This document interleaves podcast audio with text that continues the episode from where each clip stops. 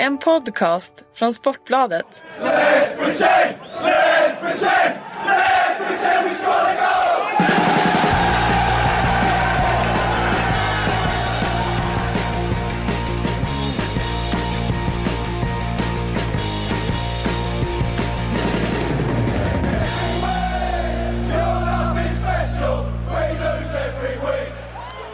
Hallå, hej och välkomna till Premier League-podden. Första avsnittet eh, för säsongen. En säsong som jag är eh, faktiskt fruktansvärt laddad inför.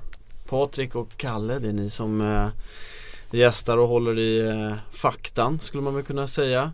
Nej, Kalle kör faktan. Jag kör innehållslösa åsikter utan grund. Det är så vi jobbar. Det är så vi jobbar, men vi har en annan podd för det. Ja, det har vi också, men nu är vi här. Och här blir det bara Premier League. 100% Premier League. Kalle, är det här en bra säsong? Kommer det här bli en fantastisk säsong vi kommer prata om i årtionden? Det har ju förutsättningar för att bli en alldeles eh, utomordentligt fantastisk säsong. Eh, sällan man går in i en säsong med så höga förväntningar. Eh, dels för att eh, förra säsongen var som den var, att den var så oförutsägbar och att Leicester går och vinner.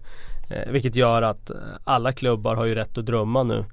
Eh, men framförallt för att eh, det kommer in så mycket toppnamn till tränare i den här ligan och det kommer att bli liksom en intressant match i matchen i princip i varje match som spelas.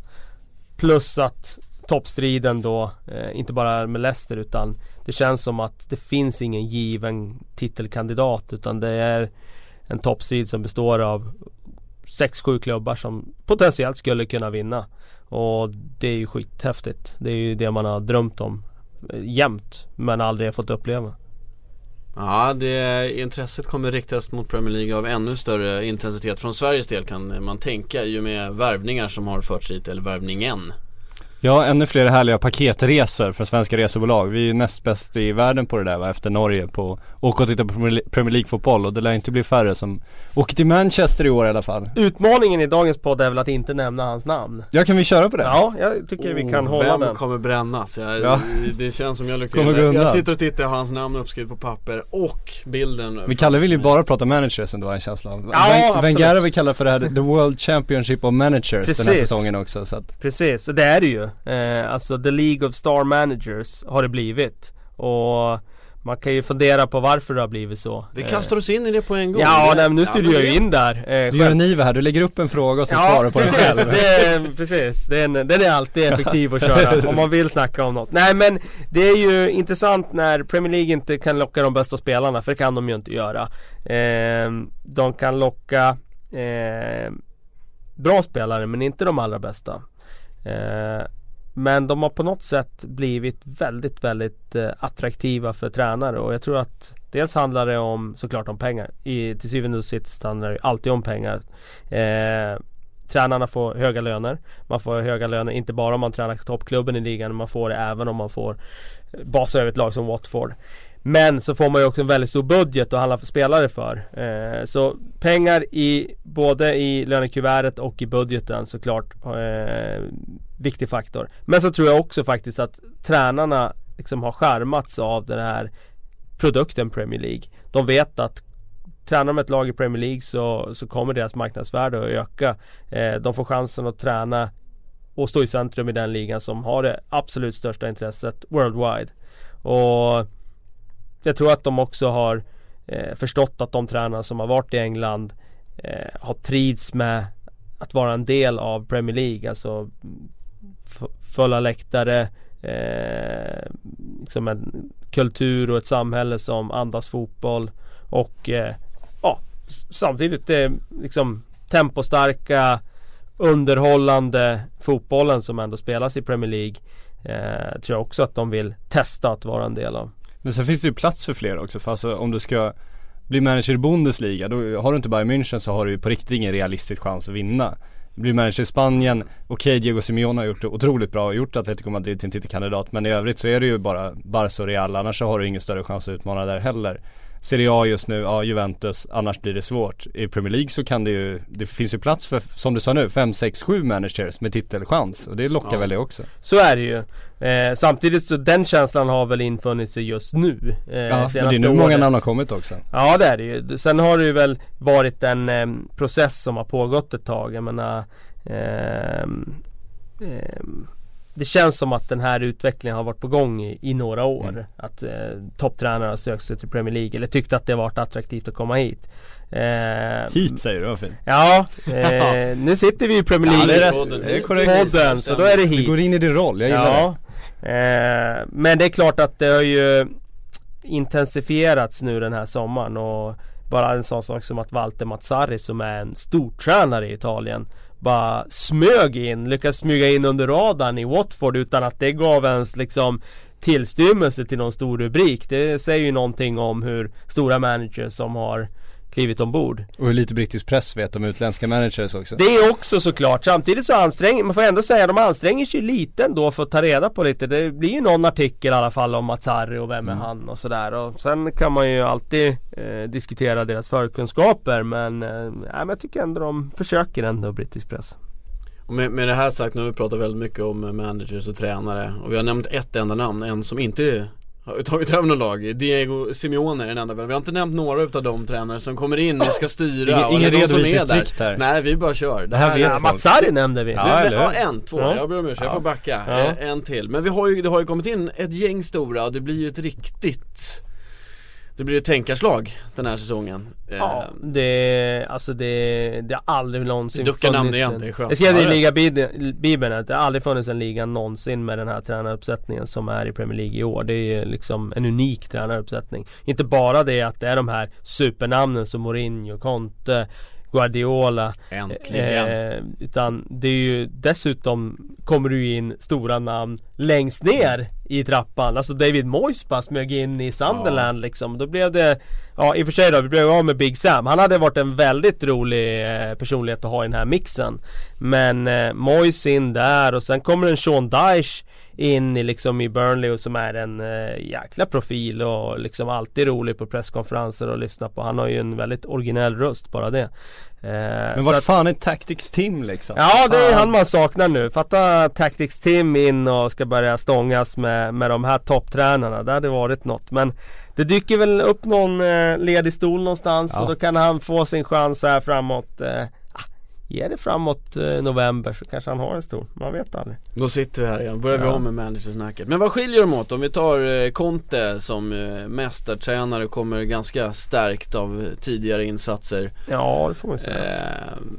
Och om vi tar honom och jämför med Pep Guardiola som också ska upp in i, i Premier League nu efter Bayern München. Ja, vi kommer ju från två olika skolor så jag skulle säga att Conte kommer från den italienska skolan. Det blir lite sådär eh, schablonmässigt men eh, det är ingen tvekan om att han eh, och italienska tränare generellt sätter försvarsspelet främst. Och utgår från att sätta defensiven. Och det kommer han göra i Chelsea också.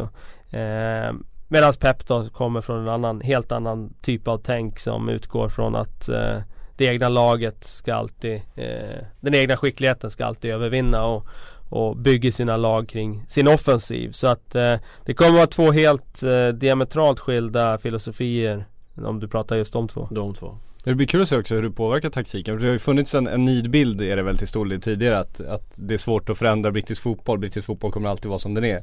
Och det har ju förekommit kom, kommentarer nu också att liksom Pep Guardiola, det var, kom, kommer inte ihåg exakt vem som sa det men han är, han är den enda som liksom har förmåga nu att verkligen gå in och ändra brittisk fotboll i grunden för att han är Var det Xavi som sa det? Ja det kan ha varit Xavi för att han är ett sånt Så. geni liksom Hur tror du att de kommer, hur mycket kommer de påverkas av det brittiska? Om man tycker det är väldigt olika fotbollsmodeller som kommer in också Eh, om man tar Pep så han plockar ju han spelare nu ganska fritt till sitt lagbygge och det är ju inte så många brittiska Nej, spelare han är inte plockar då utan han vill ha längre. sin Kroos liksom på mitten eh, Och det skulle inte förvåna mig, nu ska inte det här bli silly men det skulle inte förvåna mig om han har signat Kroos innan sommaren är slut för jag tror han är riktigt sugen på att få in den spelartypen eh, När han ställer sin elva på planen i ligan kommer det inte vara så många brittiska spelare Jag tror inte att det är eh, eh, något problem egentligen för honom att, eh, att eh, få City att spela spansk fotboll. Eh, de har de spelartyper om man tänker en Silva, en eh, Agüero, en De Bruyne, en eh, Alltså man kan ta Can en sån som do it a rainy night in Ja men alltså absolut. Klassiska- Men alltså de, vi får ju se.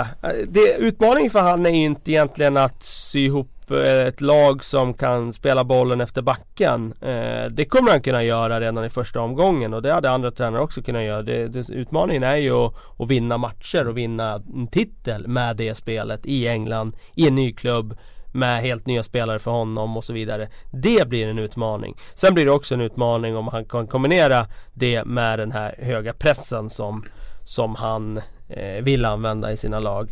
Eh, är det kompatibelt i England? Eh, kan han klara det med ett Manchester City? Det blir väldigt intressant att se. Han kommer att försöka vara så säker men får se om han lyckas.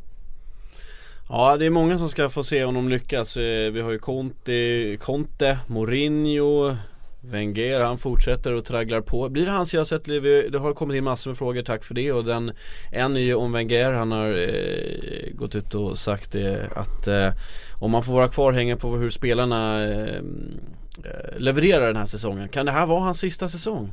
säger vi inför varje. Säger man inför varje? Ja. Ja. Det kan vara hans sista, det var en dålig fråga för att ja det är klart det kan vara. Är det? Dags?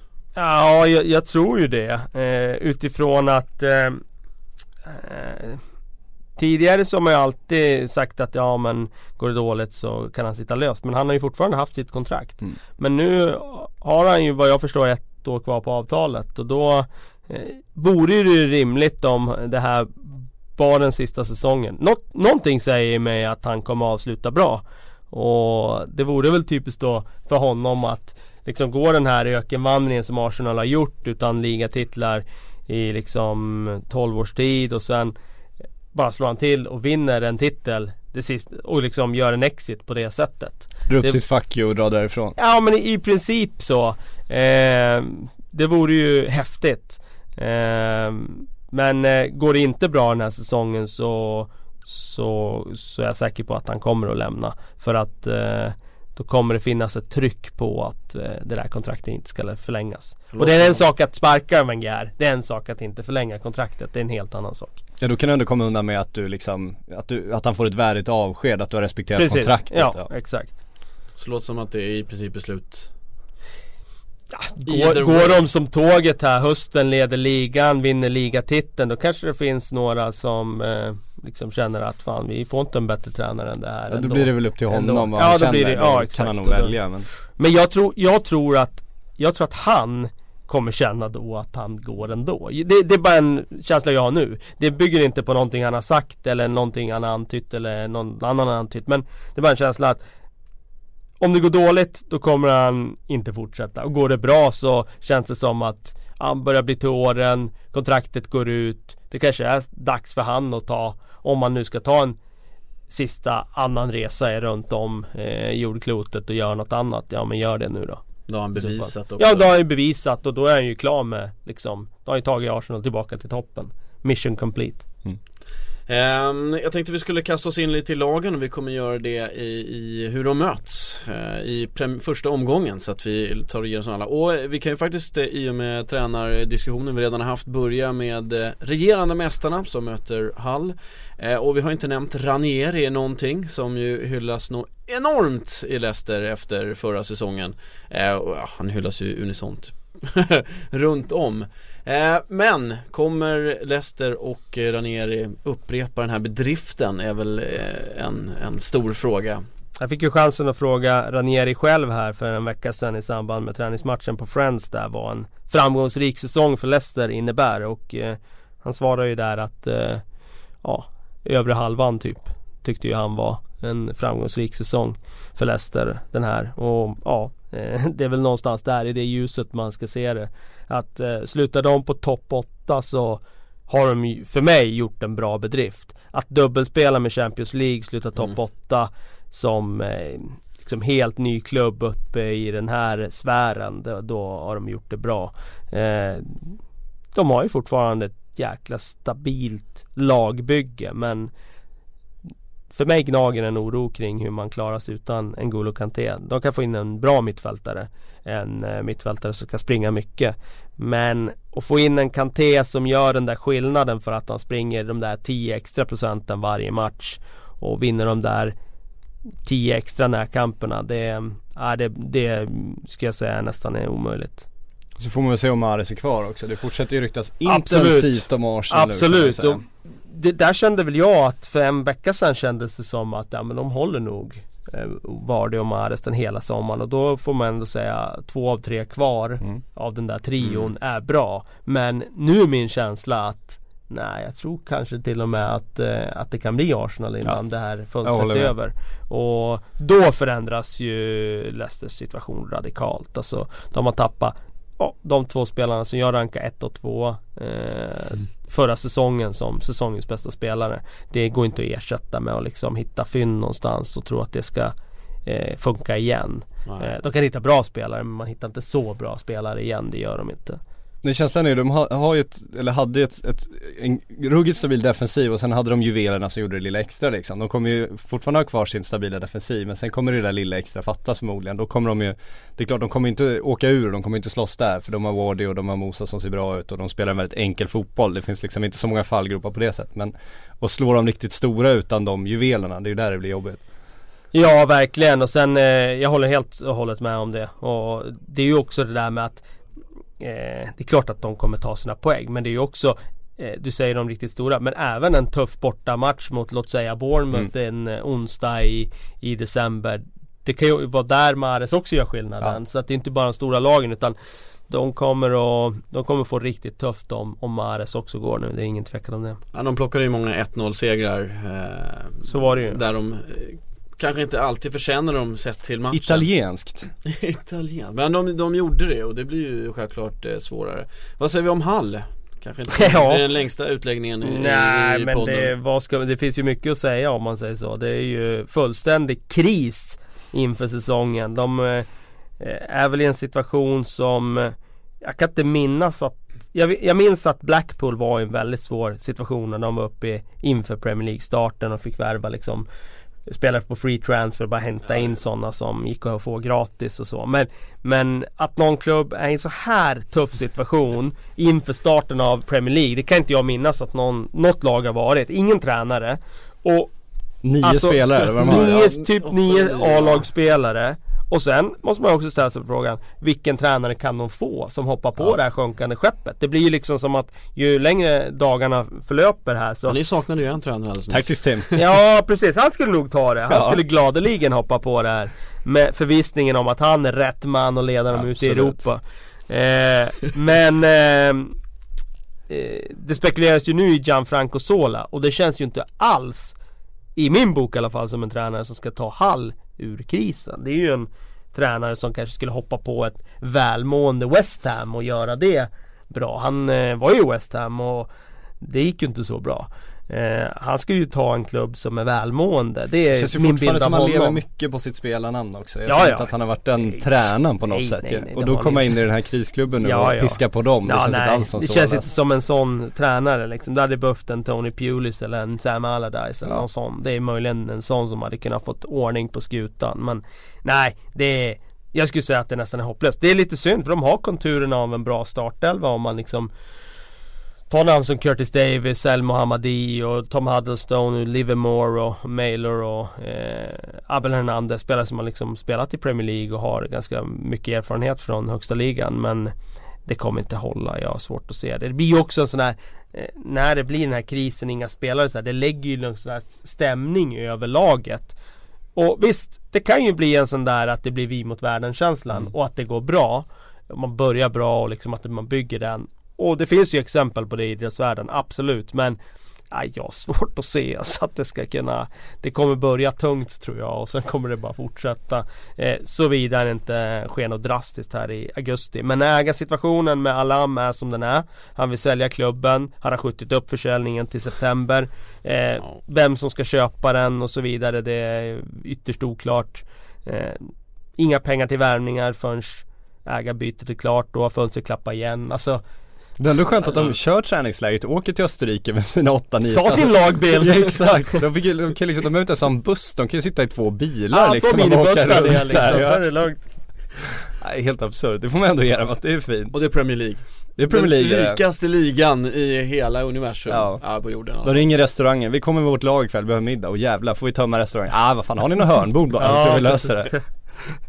Vi behöver inte sitta så bra eh, Burnley Swansea eh, har jag uppskrivit här som nästa möte Vi delar upp lite storlag så vi kommer att trycka in lite här och där eh, Ja, snabba, eh, spontana kommentarer Ja, Ashley Williams försvinner ju nu Försvann väl igår till och med precis! Och det var ju, tycker jag, jävligt förvånande måste jag säga där med att de släppte honom. Mm. Jag hade aldrig släppt honom om jag hade varit Swansea för att eh, när han skulle säljas här för något år sedan då var det ju snack om att de krävde 25 miljoner pund. Och sälja sin bästa spelare nu i en tid när klubbarna drar in sådana enorma intäkter på TV-avtal. Varför acceptera den där låga summan? Det var Då är det 12 ju miljoner pund någonstans va? Ja blev det 12 Ja till någonstans där slut? jag Ja. det på Då är det ju nästan bättre att behålla han ett år och sen släppa han gratis Ja, då i så fall om man nu liksom låter ett kontrakt gå ut eller vad det nu är. För att eh, 12 miljoner pund, hitta en ersättare till honom. Och han kommer med ett ännu högre marknadsvärde än han hade förra sommaren med tanke på EM där han var extremt imponerande i Wales Och han har ju ett värde för Swansea eftersom han spelar där så många år. Ja. Han är ju liksom en symbol för dem. Nej det där tycker jag var väldigt, väldigt märkligt. Jag blev förvånad över att de gick med på att släppa honom. Eh, men ja, vad vet jag. Eh, Everton eh, har ju fått in en väldigt fin förstärkning där. Ja, Får man säga. mm. Swansea i övrigt så De är, känns inte som att de är på väg uppåt längre. Eh, de hade något intressant på gång där men Känns som att eh, Ja, nu ska Ferrando Llorente in där på topp och stå för målen och det är klart Det, det var ju en bra anfallare en gång i tiden och Med betoning på vad Ja, så är det ju. Han har inte varit så het de senaste åren men Premier League, den nya MLS Vi jobbar på Men det blir lite mer inläggsspel i Premier League och så vidare och han, har- han har ju ett starkt huvudspel. Det är klart att han kan knoppa dit ett par bollar och Gomis var ju inte så lyckad i våras så att eh, det kändes ju som att de behövde eh, växla ut honom i alla fall. Det gjorde de ju rätt i. Jag skulle gärna se en ny forward där och en eh, annan typ av forward eh, som komplement. Eh, var man hittar den spelaren det är svårt att bedöma. Men nu har de ju fått in lite pengar så det borde de kunna spendera lite tycker jag. I övrigt så har de ju en, alltså, men fortfarande sina bra bollspelare på mitten med Key och Leon Britton och, och Cork och Shelby för den delen. Eh, de kommer kunna spela bra fotboll men jag ser inte över halvan för Swansea, det gör jag inte. Eh, jag skulle säga nästan som i fjol alltså lite indraget neråt snarare. Mm. Runt det strecket. Skulle förvåna mig om de var uppe och nosar på övre halvan. Shelby Newcastle ska jag bara peta in Ja just det! Ja precis, ja just det, fan tänker jag. Han är ju fan styrt kosan Ja, dit. det första avsnittet, du ursäkta. Ja. Han är inte i Premier League längre så du vet inte att han existerar längre, det är väl så det. Nej, jag är rostig. Det Ja, är sommar, sommar och semester. Ja, Burnley Ja, eh, det är, så man underskattar ju alltid ett sånt där lag när de kommer upp. För det gjorde man ju förra gången. Man tänkte att de har inte en chans. Eh, men de spelar ändå rätt bra fotboll. Eh, bra tränare får man säga, Sean Dyche. De har de här hårt arbetande spelartyperna som George Boyd som Han sprang ju mest i hela Premier League när han var uppe förra svängen. Alltså flest löpmeter av alla. Och mm, Känns som att de har eh, ett sånt där liksom bra enhet som skulle kunna överraska. Sen att det ska räcka till nytt kontrakt det är ju Det, det vet man ju inte men eh, jag tror i alla fall att de kan eh, få ihop en enhet som blir svårslagen. Ta sina poäng hemma. På Turf Moor. Jag älskar att du är rost, rostig säger du men får ändå ihop en jävligt stabil Burnley-analys Ja. på uppstuds. Det känns tryggt ändå. Nja, det vet jag fan. När maskineriet rullar igång då, då jävlar. Ja, då Ja, men- blir det farligt Så han är ju succétränare nu Kalle. Ingen Shelby, på mitt, ingen Shelby på mitten. Ingen Joey Barton heller. Han har eh, gått till Rangers på free transfer. Enligt mina uppgifter. Jävligt fin affär faktiskt. Han hoppar runt Nu ska vi inte prata skotsk fotboll men ja. Joey Barton i Rangers, det är match made in heaven. Det är det faktiskt Everton-Tottenham här, två lag som ska mötas Vi får ett litet mer, eh, ett hett möte direkt i på, på lördagen där.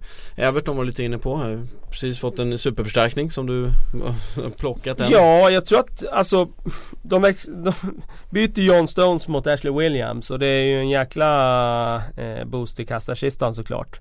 Eh, ekonomiskt är det en bra affär. Jag tror även faktiskt att det är en bra eh, spelmässig affär för Everton. För att John Stones passar ju aldrig riktigt i Evertons eh, sätt att spela. Ja, när Martinez ville spela eh, liksom spanskt med Everton så då passar han ju i det. Men det funkar ju inte med övriga lagkamraterna. Eh, jag tror Everton mår bra av att spela liksom ett tryggare, lägre försvarsspel. Eh, vilket man kommer göra nu under Ronald Koeman. Och då tror jag att Ashley Williams, Jagielka där bak blir ett väldigt, väldigt bra mittbackspar. Nu vet jag att det varit rykten om Jagielka och intresse från hans tidigare tränare David Moyes. Men jag utgår från att han blir kvar och han och Ashley Williams tillsammans det ser jag som ett väldigt stabilt mittbackspar. Defensivt säkrare än eh, Jagielka Stones. Och ja, ny tränare Ronald Koeman. Fick ju ett jäkla uppsving i, i Southampton under de åren han var där. Eh, bra på att sätta försvarsspel. Eh, jag tror att Everton blir sådär kompakt och svårslaget igen som man inte har varit nu under Martinez när det har runnit till ordentligt. Eh, såklart intressant att se om Ross Barkley kan växla upp igen. Han har ju eh, tangerat lite. Eh, Lukaku kan ju försvinna innan sommaren Men det kan hända. Det, Bolasi ska väl in också eventuellt. Bolasi är ju väldigt hett rykte nu. Eh, Det är ju en fin Stones-pengarna. Ja men det är ju en fin värvning Men 30 miljoner pund? Nej det? är ju för mycket, det är ju för mycket. Alltså herregud. Herrejösses Jag älskar att kasta summor på dig. Ja ja nej men alltså herrejösses. Man vet vad man får tillbaka Ja men vad fan. 30 miljoner pund för Bolasi, vart är världen på väg? Ja men de vet ju, Everton, är Everton, ja ni som sålde John Stones. Ja, ja så är det, ja men så är det ju såklart. så, så, så är det ju såklart men alltså 30 miljoner pund. Ja, Alltså 30 miljoner pund för tre år sedan Det var ju liksom så här, ja. Alltså 30, det var ju en gigantisk ja, värvning i Premier League Då var det ju de stora namnen. Men inkomsterna för tre år sedan Nu är det liksom Bolasi ja, Inkomsterna så, nej, så för tre år sedan. Så är det ju, inflation. Men eh, Tottenham, hur eh, återhämtar de sig från den här säsongen som naturligtvis inte alls störde dem att de tappade till Arsenal i sista omgången. det var inga, inga konstigheter. Jag tror det störde ah. mer fansen än vad det störde spelarna faktiskt. Så är det kanske. Eh, men eh, fansen För de, de visar ju med, med eftertryck var, hur viktig den där matchen mot Newcastle var där Exakt. uppe. Så att för dem verkar det inte ha betytt så mycket. Kanske i efterhand när de förstod fansens vrede över den anti-insatsen där borta. Men eh, ja, de eh, har ju dels en väldigt ung trupp. Eh, vilket talar för att de kan bli bättre bara av utveckling av det befintliga materialet. Sen har de ju faktiskt åtgärdat eh, två områden som eh, de saknade i fjol. Dels att få in en mm, liksom reserv eller backup för Eric Dyer i Wanyama. Som eh, ja, ju, Tror han blir backup? Du tror han Alltså jag tror att eh, de spelar så mycket matcher så att han kommer få sina matcher Men du tror Dyer är första valet, de kommer konkurrera ja, om samma position? Ja det tror jag. Ja. Och sen kommer det vara matcher till exempel i Europa bortaplan där de startar båda två. Mm. Eh, för att få ännu mer. Eller kanske storlag på bortaplan om de vill ha ännu mer defensiv trygghet. Så kan de starta båda.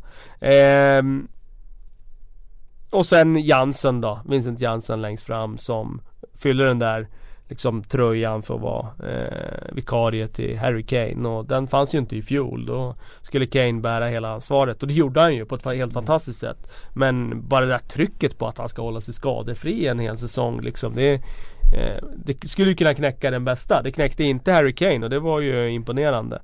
Eh, men nu när de ska spela liksom, ut i Champions League och sådär, det är klart att de måste inte. ha en, en till anfallare. Sen vet man ju inte vad Jansen går för i Premier League. Han har gjort mycket mål i Holland men alltså men utvecklas de då Tottenham? För det känns lite som när man pratade om Arsenal för x antal år sedan när man, när man sa, ja men det, det är inte så många förstärkningar men de har en ung trupp och det är mycket utveckling så de kommer bli ännu bättre och så Känner man det i Tottenham att det här, att det går åt rätt håll eller borde man liksom ha förstärkt truppen tydligare? Vi får nog återkomma om det framåt nyår. Eh, för om man tittar på förra säsongen, så man tittar på deras unga spelare då som Eric Dyer till exempel. Mm. Eh, Dan Rose är inte så ung på det sättet, det är han inte. Men eh, om vi tar Eric Dyer, om vi tar eh, Harry Kane, om vi tar Lamela som är hyfsat ung fortfarande. Om vi tar eh, Eh, vem ska vi ta med? Dele Alli. Så där kunde man ju se eh, utveckling på de spelarna. Eh, får vi se om de kan fortsätta eh, utvecklas. I Arsenals fall upplevde jag att många av de där unga spelarna drabbades av skador mm. som Arsenals spelare alltid gör. Och det var det som hindrade utvecklingen på många av dem. När de egentligen borde ha blivit bättre år för år så var det en skada som hindrade den. Mm. Ja, som, som stagnerar utvecklingen. Ja, tyvärr. Det är ju inte helt ovanligt. Vi, vi har pratat om det förr, om, eh, inte just i den här Premier League-podden. Men Arsenal skador är ju ett återkommande tema. Så är det. Säsong Men sen blir det intressant säsong. med Tottenham och liksom Pochettino. Jag menar i fjol gick lite så här eh, under radarn. Nu är ju ändå Tottenham utmålad som en av favoriterna De var ju väldigt nära förra säsongen. Ja, precis, väldigt nära. Och, egentligen. Kan han utveckla dem ytterligare? Räcker den här spelmodellen som man hade i fjol för att liksom återigen vara ett lag som slåss om titeln? Kommer hans lag hålla hela säsongen eller kommer de dippa för att hans lag blir tröttkört? Som de har blivit tidigare i hans tränarkarriär. Eh, alltså det finns lite frågor där kring Pochettino att besvara. Eh, det blir väldigt intressant att se men hans renommé är ju väldigt starkt. Sir Alex kallade honom den bästa managern i Premier League förra året och ja, det finns väl fog för att tycka det. Utifrån vad han har gjort med Tottenham. Han brukar ju veta vad han talar om. Ja, ibland vet han. Ibland vet han inte. Han, han, han ibland också. det var väl han som eh, föreslog David Moyes. Det var väl kanske inte... Chosen one. Det var väl inte så eh, lyckat kanske. Man kan väl konstatera att han, eh, Moise har i alla fall en hel del eh, Om man behöver bränsle på sin egen eh, motivator i Premier League så kan det inte vara så jättesvårt. Eh, Han ska ha revansch, är det Ja, det finns en hyfsad revansch och comeback-känsla. Det finns det. Eh, i, I den, den mannen nu Um, Middlesbrough Stoke är nästa, ett annat möte här, något uh, speciellt vi behöver plocka Victor upp Victor Valdes för fan, ja, ja just så. Ja, de går lite spanskt där Middlesbrough, de plockar in uh, vår vän Negredo också, ja. det var lite uh, förvånansvärt att han dök upp i Premier League igen Men ja, både och kanske, han är ju han var ju jäkligt bra där i Manchester City tycker jag i starten där Ja, det är en City-karriär karriär, succéstart i alla fall. Ja. Så bromsades det upp en del. Ja, och det gjorde han ju. Och i Valencia i fjol var det ju väldigt mycket stoppstart för honom. Eh, var ju helt i kylan där innan Gary Neville tog över. Och stod Neville över och då Succétränaren Gary Neville. Precis. Nu är tillbaka i brittisk TV till ny rekordlön förtjänar han. Jag har fått ny rekord Ja herregud. Var... 15 miljoner om året tror jag han då. Så han är väl Men det hade han väl förut också? tiondel av Henri. Nej han har fått en höjning nu. Jaha. Det är, ja då har han en femtedel av Henri. Det är ja. helt sjukt att han bara har en femtedel av Henri. Men det är en annan eh, diskussion vi kan ta någon annan gång. Men, eh, nej men Negredo in som striker där. Han kommer ju behöva leverera mål, så är det ju. Eh, sen eh, Baragan in som eh, i försvaret där och det tycker jag var en bra värvning. Karanka går på det spanska spåret, inte så eh, förvånansvärt. Eh, jag tror att Middlesbrough har stora chanser att klara sig kvar finns ett par plankor i Hull, i Burnley och något lag till som alltid liksom sladdar ner där. Så jag, jag tror att Middlesbrough, klassisk Premier League-klubb, eh, kommer att spela till sig ett nytt kontrakt. Och det är väl eh, med största sannolikhet vad som är deras mål? Ja det är det. Ja, de, har inget, de har inget långsiktigt Nej. projekt igång, det kan man väl också konstatera. Utan nu handlar det om överlevnad och sen bygga därifrån. Och det är väl så man så måste det. göra. Det är ja, alternativ naivt. Absolut. Får en hyfsad pengar på sig om man stannar kvar ett år till så kan man bygga på. Får en bra fallskärm om du åker ur också så ja. snart är det en stängd liga det där. Men det är också en annan diskussion kanske. Ja oh, det där är diskussioner överallt. Southampton Watford. Eh, Ja, eh, ska se nu. Southampton ja. De har ju tappat eh, spelare igen. Ja. Det säger vi varje år. Yep. eh, Och det var ju eh, olyckligt för nye tränaren Claude Puel att han kom till ett, eh, eh, ja, ett rensat bord i stort sett. Nu, eh, Måste han varit beredd på? Jo, det var han ju såklart. Eh, men det, det, känns ändå trist att SA-15, nu sticker Wanyama, nu sticker mm. Pelle. Uh, nu sticker Mané. Alltså det är tre spelare ut av god kvalitet. De har kvar fortfarande en ganska bra startelva ändå. Ja. Om man tänker backlinjen där med Fonte och Van Dijk det är ju ett av de bästa mittbacksparen i ligan. Forster i mål, är en av de bästa målvakterna. Bertrand vänsterback, han är en av de bästa vänsterbackarna. Forster är Alltså- enormt underskattad Ja. Det är väldigt lite snack om honom. är- ja, han har ju sina perioder när han bara spickar igen. Sen har han ju också perioder där det inte går lika bra. Så är det. så. Eh, men eh, när han är bra är han ju fantastisk. Och Xavi också, bästa målvakten jag mött, var det inte det han sa någon gång? Ja det sa han nog Celtic efter Champions Celtic i Champions League där. Då var han, ja men han gör, gör ju sådana här idiotmatcher ibland. Mm. Eh, ja, jag hoppas att SA-15 kan klamra sig kvar på en plats på övre halvan för jag tycker de har varit ett, ett bra inslag där uppe i toppen. Eh, jag har dålig koll på Puello och vad han vill göra när han kommer hit. Vi får se vad han, vad han hittar på. Han jobbar lite med diamant på försäsongen. Vi får se om han, om han håller fast vid det. Kul att se Höjberg också tycker jag. Dansk, Mm, de eh, trodde precis. att det skulle bli nästa stora, Precis. riktigt stora stjärna. Ja. Bayern München hade väldigt höga tankar om honom. Sen, Exakt! han känns lite trög tycker jag, det jag sett honom i. Stabil Ja men också herre. trög, u EM och sådär. Jag tycker inte att han haft den speeden, framförallt inte på på de små ytorna som man kanske hade önskat men eh, nu ska han få chansen på allvar och det blir kul att se. Ja om man jämförde U21-EM där man fick se, där trodde man att han skulle gå in och dominera mer. Det Ja. måste man ju erkänna. Ja om man jämför med vad, vad portugiserna gjorde, de som var liksom Carvalho och de andra som var lika högt aktade då, de har ju tagit större steg än vad Höjbjerg har gjort sedan dess minst sagt. Höjbjerg känns som sagt lite trög, men fysik som kan passa Premier League och man behöver inte alltid vara det, det går alldeles utmärkt att stå lite still och slå lite bra bollar ibland i Premier League. Det har vi sett med Steven Gerrard och andra killar så att det finns Ja. nog möjligheter för Höjbjerg där. Ganska viktigt steg för, han, för hans del. Ja nu hänger ju hans karriär här kan man säga. Han har ju en chans nu. De har ju det när de kommer från en välrenommerad klubb med det ryktet. Då har en Ja. riktigt stor transfer i dig och får, tar du den chansen så har du alla möjligheter. Sen tar du inte den chansen så brukar det gå ganska fort ut för Så att eh, det blir en avgörande säsong minst sagt. Ja, vi får se om han eh, tar den. Det var ju bra att han inte levererade allt för bra i Danmark och Ja det var det, men dansk fotboll mår ju bra får man säga. Det är fler, fler spelare som har flyttat till Premier League nu också. Så att det är lite skrämmande om jämför med det svenska. Ja, vi, vi lämnar det därhän. Ja, det gör vi. Tror jag faktiskt, annars så eh, blir det som det blir. Eh, nu så, Pep Guardiola, Manchester City eh, tar sig an Sunderland. Vi börjar med City. Där eh, har vi förväntningar. Hur ska han ställa upp sitt offensiva mittfält undrar jag? Ja, det, Det vill jag veta. Det blir en, en mycket mig, intressant fråga. Jag tror att eh, han eh, kommer väldigt förtjust i att få in eh, Gundogan Mm. i startelva. För att det kommer passa hans spelsätt. Jag tror att Fernandinho blir en lite så dynamisk spelare han kan ha bredvid. Jag tror att Jaja kommer sitta på bänken. Att Jaja är kvar alltså, ja, framförallt om han ska bänkas. Ja, Den är ju men, helt han- sensationell. men är han kvar hela fönstret ut då? Nej man kan ju hoppas att det inte är så. Jag trodde han skulle vara borta direkt ju. Ja, om någon ska ta över den där lönen, det är det. Ja så är det Det är inte så jävla många. Finns är borta i kineser. Kina, i Kina de grejer det. Eh, ja, sen eh, offensiva mittfält det är ju lurigt alltså. Jag skulle ju tro att en sån som eh, om man tänker sig ett 4-2-3-1 då, om vi utgår från det. Nu har inte Guardiola riktigt varit någon eh, 4-2-3-1 tränare. Eh, men eh, låt säga att han skulle spela det då. Eh, så skulle man kunna få in en Nolito till vänster, en De Bruyne centralt och Silva till höger. Agüero längst fram. Du tror Nolito är en startspelare där? Tror inte Ja. han är Ja det tror jag han kan vara. Ja. Mm. Sen- Sané? Ja han kommer ju såklart roteras in. Eh, det är ingen tvekan om det. Så det blir ju liksom sådär Det är ju svårt också att säga liksom vad, vad var Bayerns starkaste elva under Guardiola? Mm. Han hattar ju med startelva Ja, hit och dit absolut. utifrån vilka de mötte system hit och dit. Och han har liksom, ibland är han ju så smart så att eh, ingen kan förstå sig på hur smart han är. Eh, och liksom gör helt omotiverade förändringar.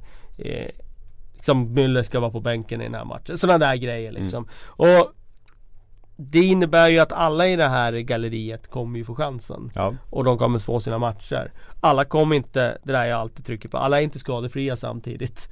Vilket innebär att man har inte alla att välja på hela tiden.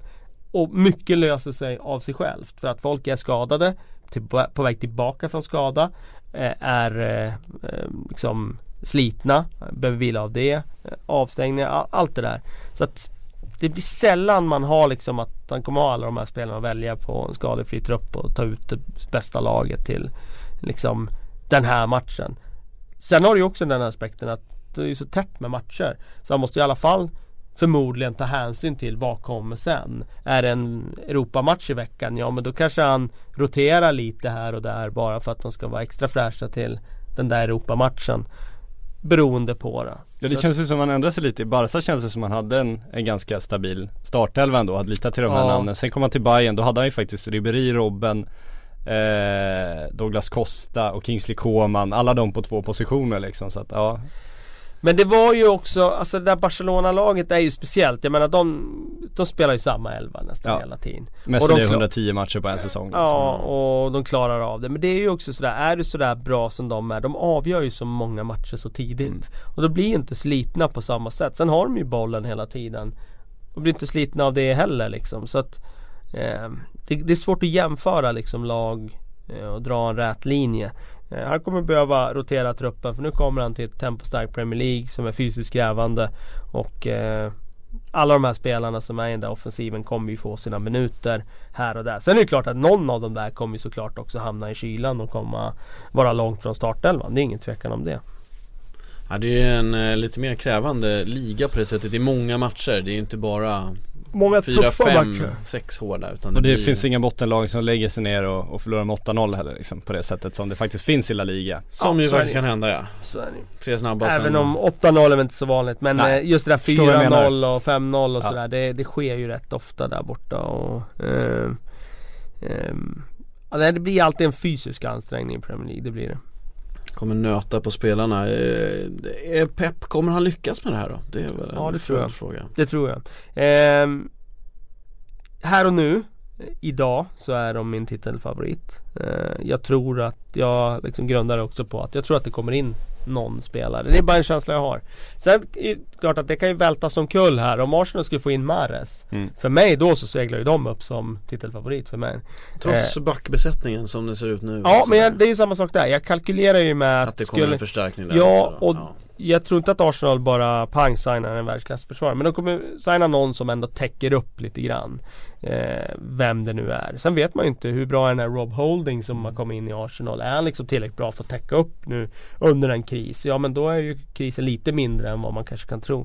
Eh, men just här och nu så tycker jag City med all den kvalitet de fortfarande har så får de ju in de här unga spelarna nu som eh, liksom ger liksom ny energi och en- injektion. Jag tycker de ser väldigt bra ut. Nu fick de in en mittback som en spelande mittback som kommer att fungera bra i Guardiolas tänk.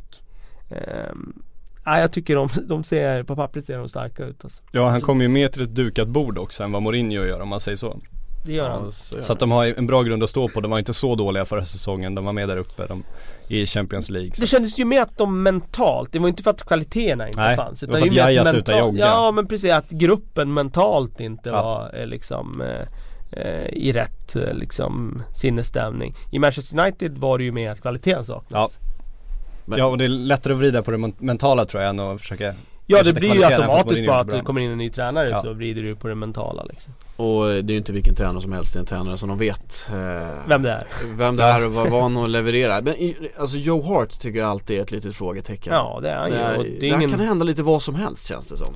det är ingen slump att City har eh, och Guardiola har velat ha en ny målvakt och gjorde försök här med Ter Stegen i sommar. Mm. Eh, Jag tror ju benhårt på de uppgifterna. Om att de verkligen försökte där. Skönt Lyckades inte. Eh, och de behöver ju en målvakt som är väldigt bra med fötterna nu när han ska börja spela upp varenda boll liksom från låg position. Så att eh, ja, jag, jag kan ju se framför mig att eh, inom ett år så är Joe Hart utbytt. Men det gäller ju att få in en riktig, riktig kvalitetsmålvakt där. Det, är det. är det Alltså det finns ju Man många målvakter på. Joe Harts nivå. Det finns många bra målvakter på marknaden men de har de här riktiga, riktiga just när du säger med den, den kravspecifikationen att du ska vara så bra på fötterna som Ja, Ter Stegen det- faktiskt är. Det. Det är svårt att hitta. Så är det. Vilka, vilka finns det som man kan plocka in i sådana fall? Pengar finns ju om Ja men Om du bara ska ha bra fötter, bra var ju bra fötter. Eh, Men jag tycker inte han är så bra eh, linjemålvakt så att han ska upp i den kategorin. Um, nej, det, är, det är svårt alltså att hitta. Alltså om vi snackar om vi, med kravspecifikationer att det ska vara, ha extremt bra fötter, inte bara vara en bra Och skottstoppare. ha en bra målvakt. Ja. Och liksom rädda bollar. Då är det svårt att hitta de där alltså, som sticker Mm. ut. Vi får se vad Ter Stegen får för roll i år. han kan ju bli till salu nästa år om de fortsätter rotera så grovt som de har gjort. Men det, Ja, det lutar väl åt att han ska få lite större förtroende tycker, nu. Ja, nu kommer vi in på Barcelona här men jag tror att eh, han, han borde ju spelas fram nu som eh, den målvakten som ska stå Ja, liksom merparten av matcherna alltså. Annars ledsnar han nog. Ja men han är ju yngre och liksom något att satsa på så. Det var mycket eh, City, eh, Sunderland som då eh, står på andra sidan eh, i första mötet. Vad har de att sätta emot till att börja där? Mighty Sunderland. Han är svensk joker. Joel Asoro. Ja, det blir spännande. Om han får lira Precis. 19 bast va? Ja det är ju superhäftigt när det kommer sådär svenska från lite från ingenstans sådär och bara dyker upp eh, i ett Premier League-lag. Han är Eh, 17 år till och med. 17 tror jag det, precis, Ja, jag läste jag någonstans. 19. Det är helt Så- absurt. Ja, Sen det- är det ju mycket skadeproblem som gör att han matchas in nu om han nu gör det men eh, Så är det ju. Bara att han Det spelar väl är ingen roll, aktuell. det skiter väl i. Nej bara att han är aktuell är ju rätt fantastiskt Ja det är häftigt. Eh, De har ju, tycker jag, en väldigt tunn trupp. Eh, De har ju hamnat efter nu i värvningsarbetet Mm. i och med att tränarfrågan eh, blev hängande där. Eh, de har fått in Giriboli från eh, Chelsea, en försvarare som inte gjorde några avtryck alls där. Har fått in idag Paddy McNair från Manchester United och Donald Love. Det är väl bara McNair som har gjort avtryck i, i A-laget där i Manchester United. Det är väl en okej värvning för att liksom bredda försvaret. Men eh, det är fortfarande, det är fortfarande samma namn på det där mittfältet som jag liksom eh, våndats över i liksom flera år. Kattemål, Duel, Larsson, eh, Jordi Gomes. Alltså det... Men borde de inte bredda sitt synfält? För det känns som, ända sedan de värvade Larsson hade den sommaren där de ändå satsade rätt, rätt hårt på värvningsfronten får man säga Så känns det som de tagit spel, de har liksom bara tittat i Premier League känns det som hela tiden Det känns inte som de letar de här jokrarna i Frankrike eller de liksom, utan det är mycket koll på liksom Premier League-spelare Ja, kanske, ja kanske. Samtidigt så när de har gjort eh, de här utländska värvningarna så har det kanske inte blivit så bra som, Mm. som de hoppats. Jackerini plockade dem liksom och då, Ja det, han var väl, han var väl okej ändå. Jag tyckte att han kunde vara nyttig ibland i och för sig. Men de tog ju Janne Villa på på, på lån där i fjol från Rubin Kazan Det var ju synd för dem att de inte fick förlänga det för han var ju faktiskt bra eh, Så det kanske, eh, det understryker din tes där. Han kanske borde titta mer eh, utomlands och utanför gränserna och plocka de här Kanté-fynden från franska ligan typ Moise-effekten, vi har Ja. varit lite inne på det. Vi får se Han om har ju inte den gjort någon toksuccé även efter eh, Nej. United, det måste vi ändå säga. Det var inte så att han blev älskad i... eh, sparken i Sociedad där Men det var ju Han- konstigt svårt val också, alltså gå till Sociedad i det läget, gå till La Liga, det Ja, var ju ja, samma ja. Gary Neville Det, det säger egentligen inte jättemycket om managern, jag tycker det säger mer om deras intelligens när de ska göra ett klubbval än deras taktiska kunskaper om man säger så Ja absolut. Ehm, Så är det väl. Ehm, Men Moyes eh, var en Bra budgettränare i Everton Alltså lågbudgettränare Mm. så Jobbar med Med små resurser och sådär. Gärna in, Kanske kan passa i Sunderland men han har aldrig imponerat på mig sådär som Som tränare så. Eh, När han tog klivet upp till Manchester United kände man ju att det var en alldeles för stor kostym för honom och nu är han nere på rätt nivå igen. eh, så att här kanske han kan få det att funka. Ja, vi får väl eh, hoppas för Sunderlands del att eh, Defoe gör mål och så att de får lite poäng. Annars blir det ju naturligtvis Defoe kommer göra mål Defoe gör alltid Han mål gör alltid mål, han Ja. behöver göra många mål då eh, Helt Det enkelt behöver du Ska inte oroa dig för Ska vi gå över till eh, den andra Manchester Det andra Manchesterlaget United som eh, ställt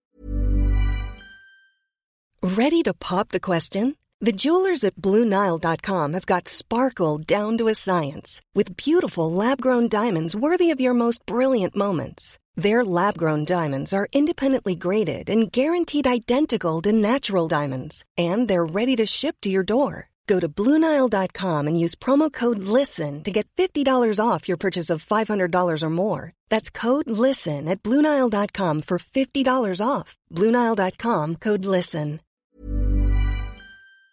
Mot Bournemouth i första omgången.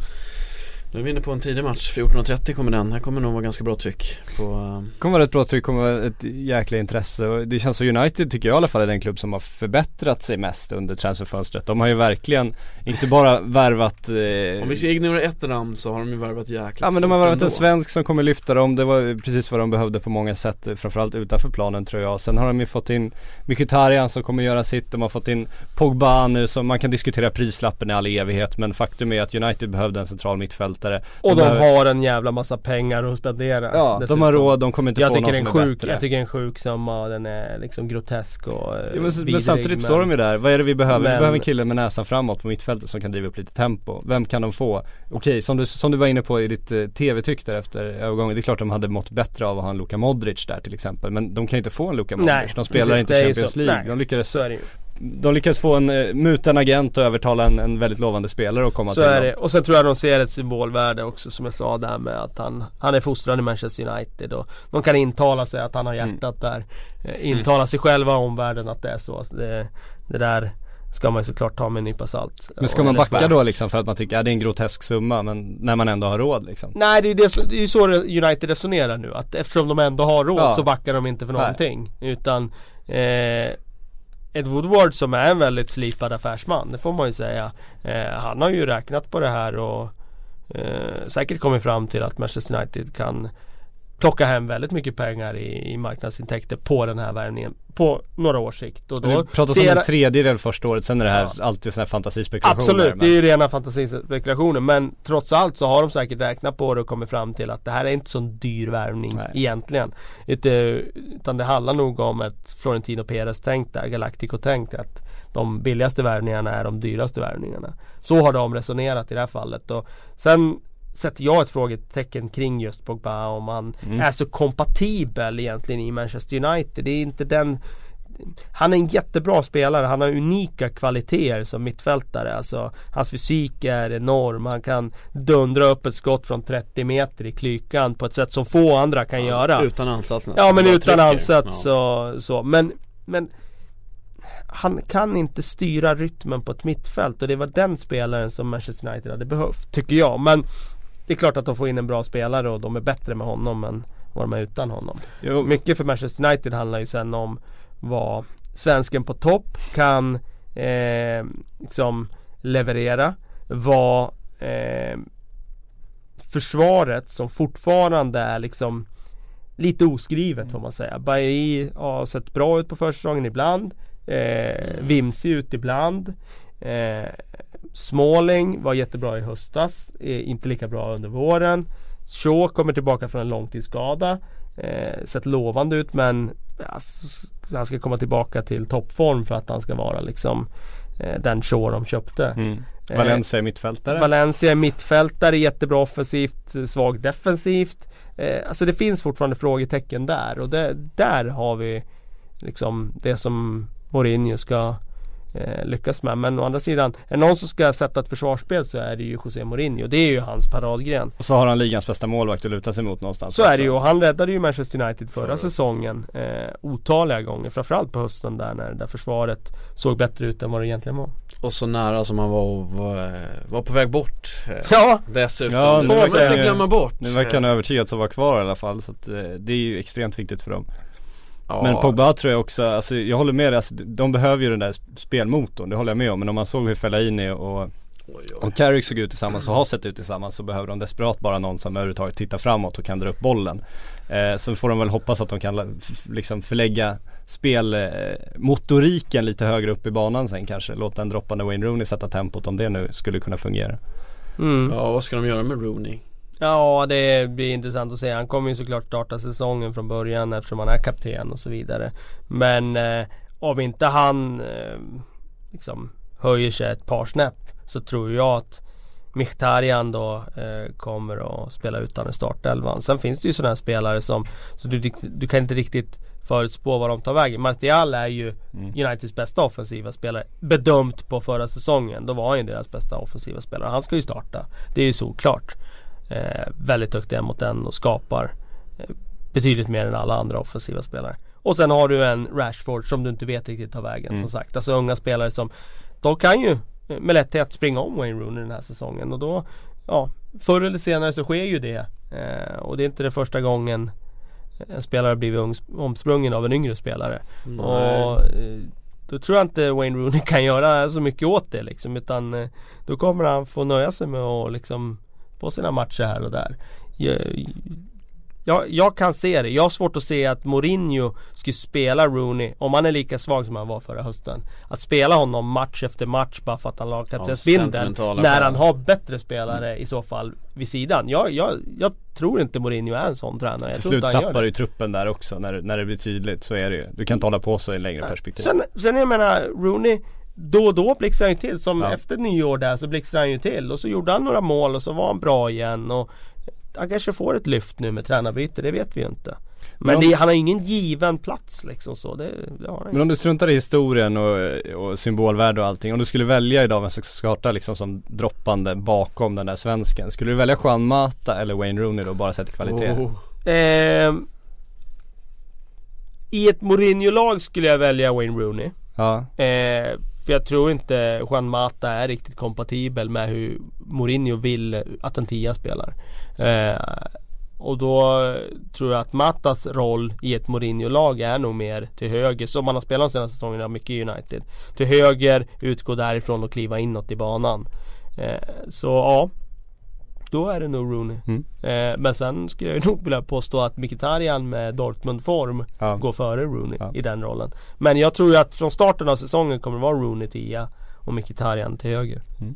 Martial till vänster. Ganska press på Rooney att leverera här med andra ord Eh, Tror han känner den? Tror han? Ja det är Alltså, det är klart, men det har ju känt hela sin karriär också. Det- Jo men han har ju haft pressen i sin karriär men han har väl aldrig varit så ifrågasatt. Alltså att han riskerar, han har inte riskerat att spela sig Nej, ur Uniteds startelva tidigare. Nej det är inte det. Han har ju haft riktiga svackor. Det har han han haft, men om vi tittar förra säsongen, konkurrensen var inte benhård. Sen kom nej. Rashford från ingenstans, då blir det lite svettigt kanske. Men annars har han ju liksom aldrig varit ifrågasatt Nej på det det är sättet. inte på det sättet så att han ska ur startelvan. Det kan jag inte minnas att han eh, skulle ha varit Så vi kanske kan få igång honom om något. Om man har motivationen kvar. Det finns väl lite frågetecken kring det också kan jag tycka personligen. Målskyttet då, vilka är det som gör dem? Kommer Svensken ska ju göra 15-20 påsar. Tycker jag man ska Eh. räkna kallt med, annars får man vara besviken. Ja precis, och det är väl där någonstans jag tror att han landar. Jag tror inte att han går upp på plus 25, det tror jag inte. Men eh, runt 20 bör han göra. Mm. Och det tycker jag att vi bör kunna kräva. Sen får Och det är hur ganska många mycket matcher i Premier. League, då är du topp 5 i skytteligan. Absolut, det är det ju. Du gör ju inte 35 i Premier League, det är ingen som gör. Eh, så att eh, gör han 20 så tycker jag det är bra. Gör han 10? Ja då är det Att- dåligt. Ja precis, utifrån hur många matcher han spelar så, och hur han används. Ja, jo men det jag menar med det, det är ju så här, ja, men om Rashford gör hattrick när han hoppar in i, i premiären, får chansen att spela. Alltså, då kan det ju bli en situation där, jag tror inte att det kommer ske, men man vet ju aldrig vad som sker. Man får ju se utifrån hur, hur Zlatan kommer Oj, användas. där kom den! Fan, Där kom den! Fan Åh det var fint! Det dröjde en 50 timme. 50 minuter, ja, inte ja. dåligt. Kan vi Jag klippa bort på den där? Nej, nej, jag följde på den. Nej, Vi klipper bara. om här Ja, nej, jag, Men de kommer ju jag aldrig- de kommer ju tio aldrig- straffarmhävningar här efter eh, Men de kommer ju aldrig peta honom heller. Jag tror inte, alltså även om Rashford gör hattrick i premiären tror jag att svensken står där. Eller får vi säga hans namn nu? Nu kan vi säga Nej nej nej nej, nej. Ja, Okej, då tror jag ändå svensken står där nästa match för att hans symbolvärde är så stort och jag tror också att han är viktig. Bara, som, som eh, Mourinho var inne på, han är ju en present till Rashford också. Absolut, han kommer få sina matcher men det jag menar är att eh, du vet ju inte vad en spelare som Rashford tar vägen. Är han Nej, det är så bra så han inte går att hålla utanför Ja, elvan så absolut. kanske han måste trixa om i Det finns ytterplatser där som är tillgängliga då också. Så är det väl. Rooney som kliver av kanske med Mkhitaryan centralt, Rashford in på kant. Det är som om, om man tar ur eh, svenskens synvinkel eh, Är Rooney bra eller dålig för honom? Alltså han har ju smörat och de smörar ju för varandra. Ja, han var inne, han har varit inne tidigare på att samma ålderskategori. Ja exakt, men Rooney är världens bästa anfallspartner har han sagt. Och sen när man såg prisutdelningen efter den här Charity Shield matchen Det var ju väldigt tydligt att Rooney ville ha fram svensken direkt men det var ju nästan så att han ville lyfta den tillsammans. Man såg, Det såg nästan ut som de skulle göra det först men sen så höll sig svensken lite smart i bakgrunden där. Men klev fram sen, det var tydligt vilka som skulle synas på fotot i alla fall. Så var det. Så de jobbar ju intensivt tillsammans med det här flörtandet och det tror jag inte man ska underskatta utan de försöker bygga ett par och jag tror att eh, Zlatan nog skulle skulle må bra av, jag tror inte han skulle ha något emot, fan nu sa jag det också, eh, om han får igång Rooney. så, att, 1-1. så att eh, liksom, jag tror inte han har något intresse av att Rooney ska ut och starta men han skulle nog må bäst av att han fick igång Rooney för Rooney är ju den arbetande Som arbetshästen kan täcka upp för en stjärna Ja, liksom. och som han verkligen behöver och som han Mm. kanske på ett sätt, eh, det var väl därför han var lite besviken på Cavani i omgångar kan man väl säga. Jag tror inte de drog jämnt riktigt för att Nej, så han, han slet men han kanske inte tog de löpningarna för Zlatan som jag tror att, du sa det igen, som Rooney är beredd att göra. Kommer bli så vältränad Patrik Ja, jag kommer bara säga svensken nu. Usch. Ja, ja men ja så det De är ju perfekt, alltså i toppform form. båda två så är de ju ett, ett riktigt bra vasst anfallspar tillsammans. Så är det tveklöst. Sen får vi se hur bra Rooney blir. Ja men då Så har de inte spelat så många matcher ihop här så det är svårt att Och de är inte i toppform, det kan vi konstatera. Alltså även svensken är ju väldigt långt ifrån sin fysiska toppform. Ja, den mentala, han, där är han ju on point Där är han alltid, så är det. Absolut. Att, eh, PR-mässigt också fem poängare men sen Ja. lite fysik kvar. Men det kommer ju, det är också för Vilka var det United mötte i premiären nu då? Ja, men Bournemouth? det- det Ja men vad fint! Just det, du måste in på Bournemouth Ja också. ja, vi måste hinna med Du Bournemouth är den enda nu. människan som längtar till Bournemouth-analysen i den här matchen. Nej det tror jag inte. Jag tror det är Det du många poddlyssnare där ute som eh, har rattat in oss bara för att lyssna på just Bournemouth-snacket. Alla de kan väl höra av sig på Twitter så kan vi göra en liten Jag har faktiskt där. en eh, god vän som eh, har en moster som är förtjust i Bournemouth. Hon bor nämligen i Bournemouth. Ja, hon är intensiv poddlyssnare Ja, ja det skulle jag säga att hon inte är i och för sig. Men, men eh, Hon borde vara. Ja, det borde hon Framförallt nu. vara. För nu Jag blir det godis. Jag försöker få henne Jag gillar att, eh, du redan kände dig trött på eh, Manchester United och gick vidare här Det här Ja men måste, gott måste- ja, men vi fick, ju en, vi fick ja. en uppmaning här, inte mer än fem minuter Ja, var det så? Ja, det har vi nog förstört då. den, Ja precis, Den har vi jag kände bränt, att, kan jag säga. Ja, jag kände att vi brände Ja, det är den. rätt, du går vidare. Nej men eh, Bournemouth där ehm, De har ju tyvärr tappat, eh, får jag säga, Matt Ritchie som eh, Jag förstod inte riktigt varför han valde att, att lämna Bournemouth och gå Newcastle lockar. Ja uppenbarligen gör de ju det av någon anledning Ehm, Jag har svårt att se när man byter Premier League mot Championship men Det, ju finns vissa som gör det Ja, men I Storbritannien så är det ändå en av de klassiska klubbarna och det Så finns är det ju. någonstans en viss Så är det ju. Men jag hade hoppats att Bournemouth hade den eh, dragningskraften så att de kunde hålla kvar en startspelare, Matt Ritchies Mm. kaliber. Jag tycker han var viktig för dem. Eh, så det kommer bli ett tapp. De bygger ju fortfarande kring kollektivet och en jäkla härlig gruppkänsla och någon slags eh, eh, never say die attityd. Så att eh, jag tror fortfarande att eh, Bournemouth kan eh, eh, liksom eh, klara av den här svåra andra eh, säsongssyndromet och faktiskt överträffa förra säsongens placering. Vad säger du om Jordan Ibe då? Det var ju många Liverpool som var lite förvånade över att de släppte honom. Nu har väl återköpsklausuler och både hängslen och det bälte på kanske det här, var det på den. Ja jag tror det påstås det i alla fall. Ja okej, ja, då är det säkert så. Men ehm, ja, alltså han stagnerade ju. Eh, fick inte chansen riktigt under Klopp och Mm. tog inte chansen när han fick den. Eh, naturligt tycker jag att han hamnar någon annanstans nu. Sen om det var på en permanent övergång eller om det var på lån. Det går att diskutera men eh, eh, har de återköpsklausuler känns det ju nästan som att det är lån i praktiken. Ehm, det kan nog bli en bra miljö för honom att komma iväg, stå på egna ben och eh, få chansen att spela sig in i en startelva. För det hade han inte fått i, Liverpool. Det var inte min känsla i alla fall. Eh, och ja, superintressant när han kom fram. Kommer ihåg han var kanon på ett derby mot, mot Everton där när han slog igenom. Men eh, senaste året så var han ju faktiskt inte så bra.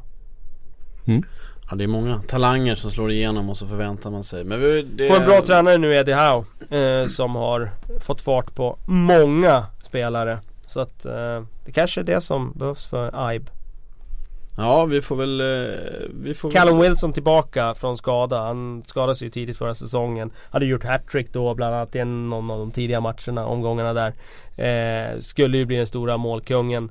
Och man hade ju god anledning att tro att han faktiskt skulle motsvara de förväntningarna när han gjorde mål då i inledningen. inledning, ja. Och så kom knäskadan och så var han borta resten av säsongen och nu är han tillbaka frisk. Jag hoppas att vi får se Callum Wilson tillbaka i målprotokollen nu när ligan drar igång.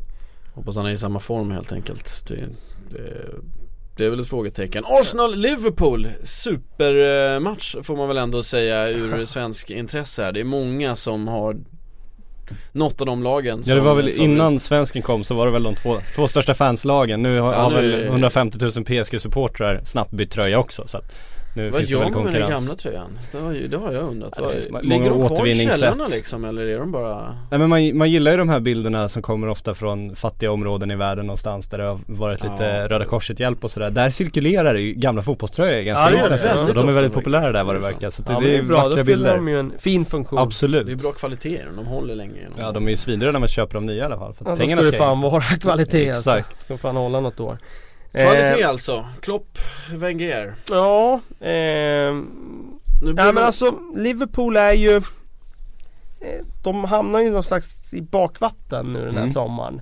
Eh, De får inte loss de spelarna som Som de vill ha Eh, Och då får Klopp välja en annan väg och då går han den vägen fullt ut med att ja, okej vi, vi ska värva en En typ av andra klassens eh, Polacker och spelare. billiga tyska. Ja men typ så och eh, jag tror ju för sig att det är hans modell, att han trivs med den modellen och då, då är det väl den linjen han Mm. Det ska har gått köra. bra tidigare. i Ja det har ju det, säga. det har ju det. Samtidigt som när det gick bra i Dortmund där så hade han ju en unik generation att bygga på den där Mm. 88 generationen där.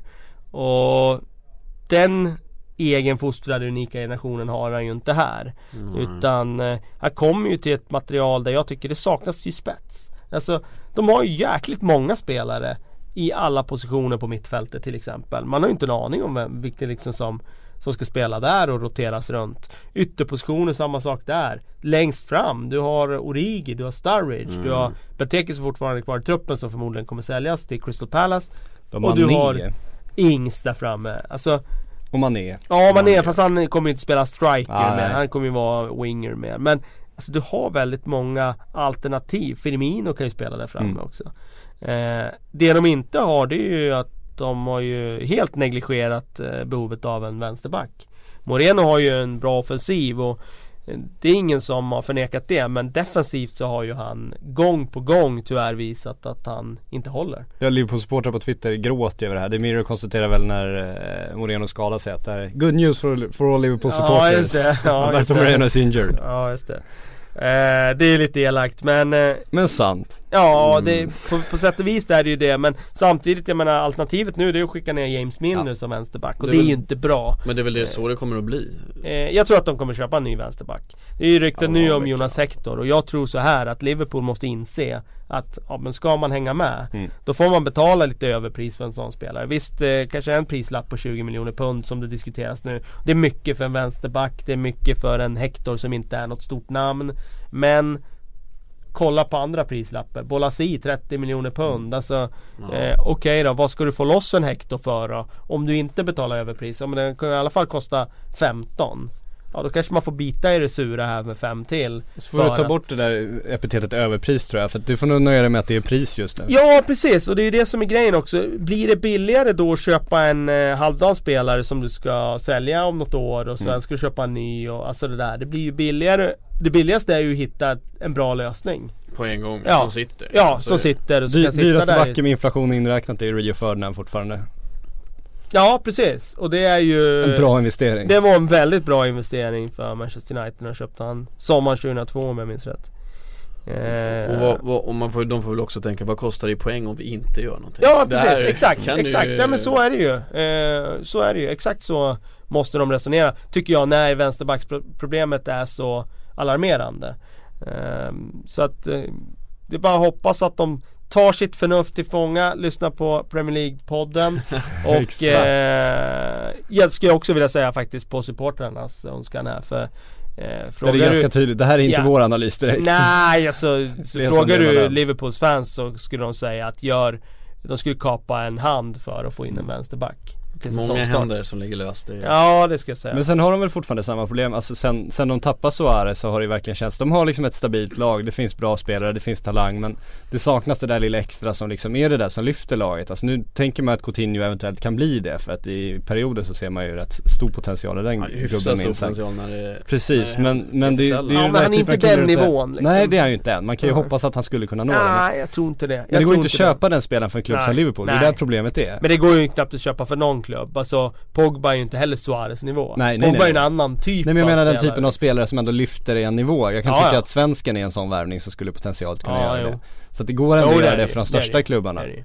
Men Liverpool är ju inte i den situationen riktigt. De måste ju hitta ett fynd i så fall om de ska få den Att typen de är av en stor spelare. klubb men nu när de är utanför Champions League Ja. då går det inte för dem att, att lösa de där värvningarna. Nej det är inte samma ekonomi på dem, Nej. så enkelt är det ju. Och det handlar ju inte bara om Champions League. Så de måste värva lite smartare än andra klubbar. Precis. Och det kan de ju göra för Klopp har gjort det förr. Ja, Eh, så det skulle de potentiellt kunna göra. Och de har fortfarande ett, ett bra kollektiv. Och jag tror att kollektivet, han trycker ju mycket på det där liksom. Kolla på Europamästerskapen Mm. när kollektiven, det är de som vinner de stora liksom, titlarna där och framgångarna.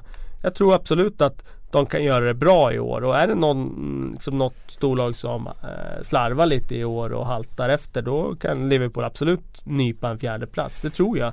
Om de får, då måste ju allting funka för dem. Ja. Det måste klicka alla, alla grejer Börja med tre bortamatcher, är det någonting man ska lägga någon vikt vid överhuvudtaget? Gör de det? Det är jäkligt märkligt. Ja men det gör kanske de. när det Gunners, så- Burnley, Spurs, borta, Ja, det borta, borta märkligt. Det är inledningen på säsongen det är inte med någon renovering att göra sådär, nej. Allt, allt ja, står de klart där. renoverar ju main stand i och för sig. Det kanske har med det att göra. Ja, jag vet inte. Ska, ska inte säga för mycket där utan att veta det. Nej men, eh, ja Men, eh, ja, men en bra start, det är väl det psykologiska, så är det ju alltid. Alltså man ska inte underskatta det. Får du eh, tre raka segrar så har du ju en jävligt bra grund att stå på. Torskar du tre raka matcher så har du ju ofrånkomligen omedelbart problem. Så att eh, det är klart att det kan bli, jag säger inte att de torskar bara för att de lirar på bortaplan, men det är klart att det försämrar deras chanser. Hyfsat eh, annorlunda läge att komma till hemmaplan om du har eh, nio poäng med dig och ska göra första se- se- serie säsongspremiär, Ja men det är så himla hemmapremiären mycket, då, det är ju så himla eh, mycket psykologi. Det handlar ju mycket Ja, det- om att få liksom get in the zone. Nu ska jag inte använda Leif Borks favoritord momentum, men alla förstår att det är dit man är på väg. Ja, han som lanserade det ordet till Ja det är han som nött sönder. Ja, Ja, ja han tryckte in den i hockeyn och så Ja, har den spridit Fruktansvärt poppis ord. Fruktansvärt. Det har ju minskat lite i popularitet tror Ja, jag. tack Förut så används det nästan hela tiden i Ja. alla eh, Det kommer en hockeysäsong, den är antågande så du, det är bara att börja ducka nu. Ja men World Cupen där då kanske den eh, dyker Mm. upp igen eh, Ja men eh, vi kanske inte ska snurra in allt för mycket på Leif Bork Nej, nej det tycker jag inte. Men eh, Ja det var det om, om Liverpool Men vad, vad sa du här nu när du, om du funderar på var de landar i tabellen här Då blir det någonstans Femma, sexa femma, där. sexa Mm. och hoppas att någon annan klantar sig Hoppas, hoppas Men liksom att någon av dem förväntade Det är tappar det de får, ja det, det ska jag säga. De har inte den högsta nivån. Vad sa vi om United förresten? Eh, de kommer ju vara med där uppe. Jag tror definitivt topp 4 nu. Eh, men jag tror inte de vinner titeln. Det är Champions som gäller Ja, och det vore väl en lämpligt mellansteg för dem. Eh, Zlatan vill ju...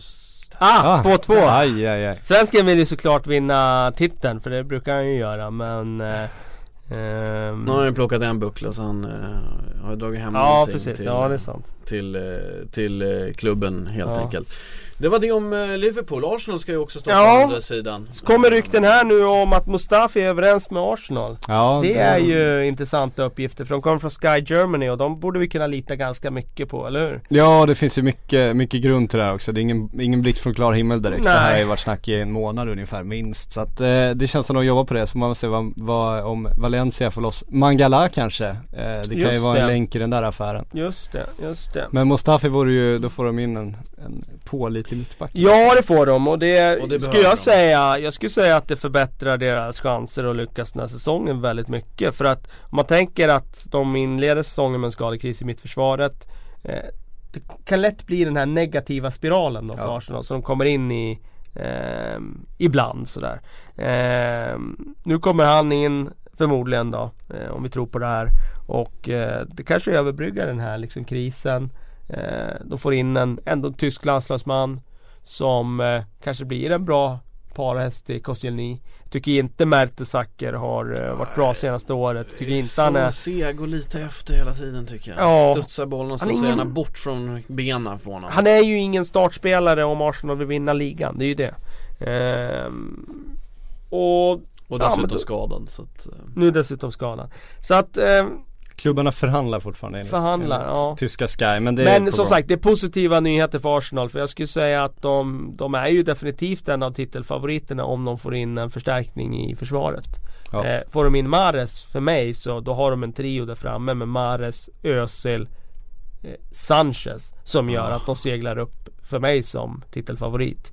Eh, Giroud fortfarande ifrågasatt i rollen som den som ska leverera mål. Eh, jag tror ju att eh, Arsenal Bentner kommer göra kommer försök. innan. Ja, Bentner ja. Jag tror att de kommer göra försök på Lacazette innan sommaren är över. Ja. Eh, sen om de lyckas ro den i land men det tror jag skulle vara en väldigt, väldigt bra värvning för Arsenal. Rörlig anfallare. Men tar han dem, tror han, lyfter eh, Mustafi, eh, Mares och Lacazette samma sommar? Det vore ju trevligt. Ja, det känns lite olikt bara. Eh, det känns väldigt olikt. Och Mares känns ju nästan som en sån här eh, bonusvärvning. Ja. Alltså att de, de är inte i jättebehov av det. Visst högerkanten har inte varit kanske deras starkaste position. Men de har ju väldigt många alternativ där. De har Ramsey, de har Walcott, de har OC. Men där ser han väl en bra affär? För det, vi var ju tidigt inne på det innan ryktena började komma att Precis. Den logiska Mares-övergången det är ju till Arsenal för att Ja. de ser en bra affär. Ja. Wenger gillar bra affärer och det här är ju en bra affär. Det är en riktigt bra affär. Men jag, jag tror och hoppas att Leicester inser att det här är väldigt dålig affär Ja, för dem. ja, ja. Så att de ska stå på sig. Det är ändå Premier Leagues bästa spelare förra Ja. säsongen. Om Bolasi går för 30 miljoner Ja. pund, då ska ju Mahrez gå för det dubbla. Ja. Alltså, och att de ändå inser liksom att det här är Premier Leagues bästa spelare. Ja, Bolasi var inte i Får de närheten honom, av övertar de honom bara nivå. en säsong till och han är lika bra, då kan han ju faktiskt gå för det dubbla Ja, då också. kan han göra det. Ja, absolut. Om man visar att han håller den Absolut. nivån, att det inte bara var en fluk eller Men just nu fattar man ju att folk, eller de andra klubbarna ser ju Leicester som lite av en ett pushover liksom. Här Ja, kan vi gå in det och plocka stjärnorna och Så det liksom, och det fattar man. Men lyckas de prestera en säsong till då kan de ta betydligt mer. Så jag håller med, de borde ju verkligen försöka övertala honom och, och bara en säsong till, sen får du gå. Ja. Gör det lika bra, Ja. skriv in en klausul, Precis. låt honom gå nästa Sätt sommar. en summa, 60 Ja. miljoner pund. Ja. Bara gå. Ja. Mm. Eh, nej men visst, det, så hade man ju agerat om man var Leicester. Eh, men eh, Mustafi in då i mitt försvar, då har de löst den pucken. Mm. De har ändå fått in Granit Xhaka på mitten, Mm. som var en viktig värvning. Då kanske inte centrala mittfältet är något sådär eh, område där de inte har alternativ. Men Coquelin, när han blev skadad i fjol så fanns det ju inte någon annan Coquelin som kunde fylla just den rollen. Och Xhaka är ju en uppgradering av Coquelin. Han är ju mer komplett en bättre passningsfot och så vidare. Så att, eh, ja, jag skulle säga att eh, Mustafi in, Xhaka redan klar. Eh, och sen Lacazette in. Vi glömmer Om det nu, om det nu ja, händer. Men skulle det ske, då har de gjort en väldigt bra transfersommar Ja. jag säga.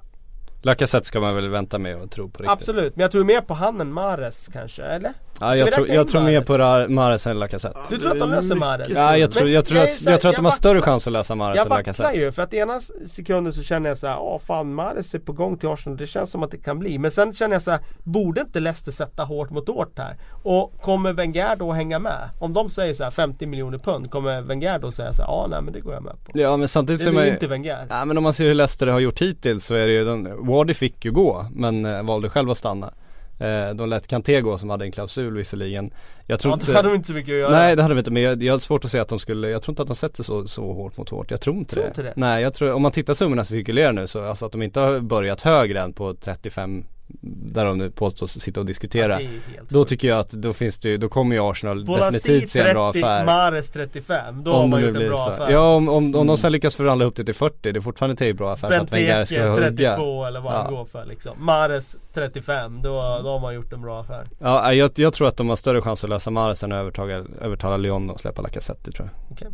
För Lyon kommer vilja ha riktigt bra betalt och Lacazette har inte gjort den typen av säsong. Där tror jag Wenger har svårare att se en bra affär eh, än han har i Mahrez. Det är vad jag tror, vi får se. Du som sitter med fakta. Ja, ah, fakta var inte det här. Det var min analys av det lilla fakta som cirkulerar. Ja. Men eh, som sagt, Arsenal lyckas de le- leverera Mustafi plus en anfallsvärvning. Då, red, redan med Mustafi in så har de förbättrat sina chanser att vinna ligan. Eh, en anfallsvärvning till. Welbeck är ju långtidsskadad. Han kommer Mm. vara borta hela hösten. Hela, liksom så. Eh, då seglar de ju upp som en väldigt Och sen, sen har de ju, alltså de behöver ju inte ta en skyttekung heller. De har ju skyttekung i Alexis Sanchez redan. Så att det handlar ju mer om att liksom, alltså de behöver inte få in 25 mål i en anfallsvärvning egentligen. Nej, de behöver få in en bra forward som kan leverera mål. Det tycker jag nog. Mm. Sen håller jag med om att han behöver kanske inte... Om man löper och är nyttig så, så behöver han kanske inte gö- göra flest mål i ligan. Nej. Han behöver bara ge ytor. De har många målkällor i övrigt. Ja, De men har precis. Med Ramsey och med Özil och med Sanchez. Och. Ja, behöver Özil har inte som- skjutit skott på fyra år men De behöver en som river Ja, upp lite hål så att de andra kan hitta luckorna, få luckorna helt enkelt. Ja Eh, det är bara två lag kvar på den här. Chelsea-West Ham i eh, sista, sista mötet. Conte som sagt har vi varit inne på honom. Kliver in med Chelsea. Fantastisk tränare. Eh, fullständigt briljant tränare som ska bli oerhört spännande att se i Premier League. Kommer in och ska väcka liv i ett lite så här ståsigt Chelsea som kommer från en mardrömssäsong. Ja, Det ska bli så spännande att se vad han gör med det där laget med firma Terry och Cahill och så vidare. Kan han få dem att kliva upp i någon slags intensiv pressspel det vore ju eh, riktigt sexigt. Det tror jag kanske inte att han lyckas med. Men han eh, kommer ju liksom vara en eh, jäkla frisk fläkt in i Premier League. Han är ju Eh, så taktiskt är han ju en intressant tränare som kommer att experimentera och komma med nya saker in i den här ligan.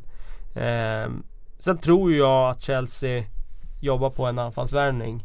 Eh, Lukaku. Mm. Innan sommaren är över. Och det skulle ju kunna förändra saker och ting tror jag. Växla ut Costa som jag tycker börjar bli lite sådär, äh, ska man ha kvar honom verkligen? De ljumskarna har gjort sitt sak. Ja, så lite så. Och sen vet inte om man själv verkligen vill vara Mm. kvar eller sådär.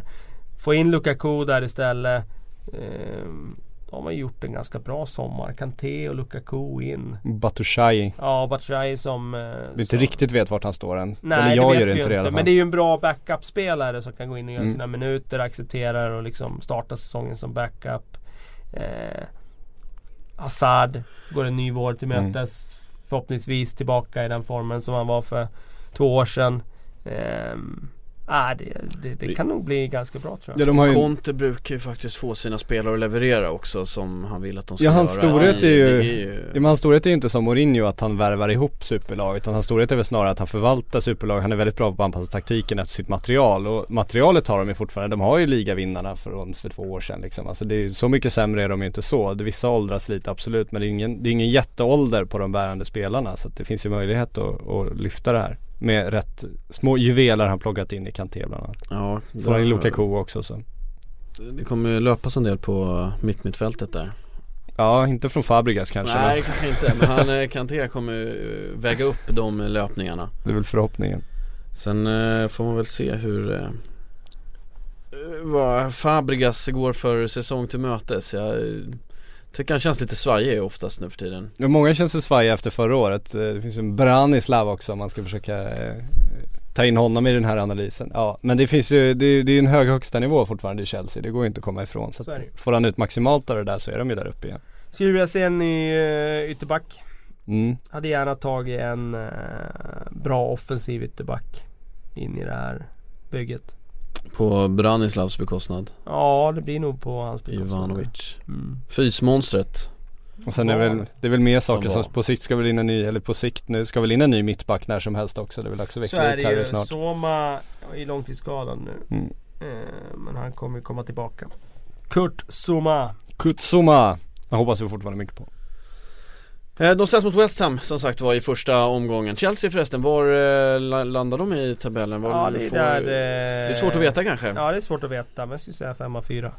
Det är många som ska ligga där omkring. Kommer Ja. bli trångt. Ja det kommer bli Det kommer bli trångt. trångt den här säsongen. West Ham kanske inte riktigt räknas dit dock. Ja men de är ju there and abouts. Alltså de... Eh, eh, med förra säsongen i färskt minne. Med det faktum att de flyttar in i en ny arena nu som kommer ge klubben en jäkla boost. Största lottovinsten i historien eller? Ja, det är. Just det, den Det är eh, superdealen. Så tycker jag att det finns eh, goda skäl att tippa att West Ham kommer ligga runt topp 8. eh, Där någonstans. Där tycker jag nog att det, det ska vara målet för dem. Så Mm. pass bra är de. Får kvar Payet. eh, Eller Payet som man ska säga. Eh, Det är Payet alltså. Ja, Payet Ja. sägs det att man ska säga. Eh, de har kvar sin starka centrallinje med eh, Ogbonna, Reed i mittförsvaret med Nobel, Kouyaté på mitten. Sen har de de där lite Mr X-spelarna. Cresswell bidrar alltid med poäng, frisparksmål. Carroll gör sina mål. Är Skadad lite för mycket. Ja. Vilket innebär att de skulle Lite kanske fascinerande behöva... eftersom han inte springer. Det tycker jag är... Undrar hur det går till. Ja precis. Nej men de skulle ju, skulle ju behöva kanske mm, plocka in någon till striker. Eftersom han är skadad så pass mycket. De ville ju sälja Sakho till West Bromwich kändes det som men eh, det blev ingen affär där. Eh, så vi får se där om, om han försvinner så finns det ju absolut eh, lucka att fylla upp med någon. Fick in Ayo precis, André Ayo. Ja precis, det blir inte en striker men det blir en ytter Mm. och de har fått in Fegoli också. Mm. Så Ayo och Fegoli in. Vilket innebär att kampen på de ytterplatser är ju, den är ju benhård nu. Den är har ju Slaven. Bilic har lite att fundera på. I Ja. Guardiola-klass. Det har han ju. Nej men alltså han har ju riktigt många alternativ där nu med Michael Antonio såklart och med Lanzini som kan spela både centralt och på kanten med Payet, med Fegoli, med eh, Ayew. Ja det ser intressant ut. De kommer också vara med och leka i år alltså. Ja alltså i fjol så slogs de ju kring fjärdeplatsracet rätt länge. Och känslan är väl att de kommer att, ja Det är rimligt att tippa att de ligger bakom toppsexan och slåss där någonstans. Ja och alltså blir det arenaboomen vad arenaboomer brukar bli? Alltså det, det finns ju tydliga sp- sportsliga effekter av det också. Det lockar större publik omgående för att det finns en nyfikenhet i början. Det blir också en bekvämlighet. Eh, det lockar publik, så är det. Och det brukar också ge resultat sportligt. Så man ska, det kan låta löjligt men man ska nog inte underskatta det heller. Det kan faktiskt bli en ganska stor fördel. Och eh, ja, de, det lockar också ekonomi till dem. Ja, det- ja, de har ju jättestora möjligheter nu att bygga- de har skaffat sig. Exakt, det kommer väl inte ge effekt redan i år för Nej. så mycket har de inte investerat i sin spelartrupp som man kanske det ryktades om i början av sommaren att de skulle göra. Men eh, på sikt så är det klart de kan bygga ett, ett väldigt hälsosam klubb nu. Det var väl alla, klu- alla klubbarna här eller? Har jag Ja, nej, du har nog fått med alla. sprungit igenom någonting? Jag tror att vi dessutom jag har scrollat igenom lite frågor här Jag får ursäkta till eh, lyssnarna här att jag inte sagt namnen Men vi har nött av en fruktansvärt stor del av de frågor ni har ställt Har ni per automatik fått svar i eh, Utan att ni har fått namnet uppläst det, ehm, det, det är väldigt, väldigt mycket frågor har ni kört med Plocka väldigt ut några snabba då. Ja, eh, vi ska se vad vi har här. Du svarade på en med vänsterbacken där tidigare, du har varit inne på. Bästa uppställningen för United med Pogba. Ja alltså den är Ut ju med Fellaini nu. Du måste ta ut Fellaini. Ta bort honom. Vadå, Maskrosen varit- har han från varit- Belgien. Har han varit, har han varit inne någon gång? Ja, han är inne.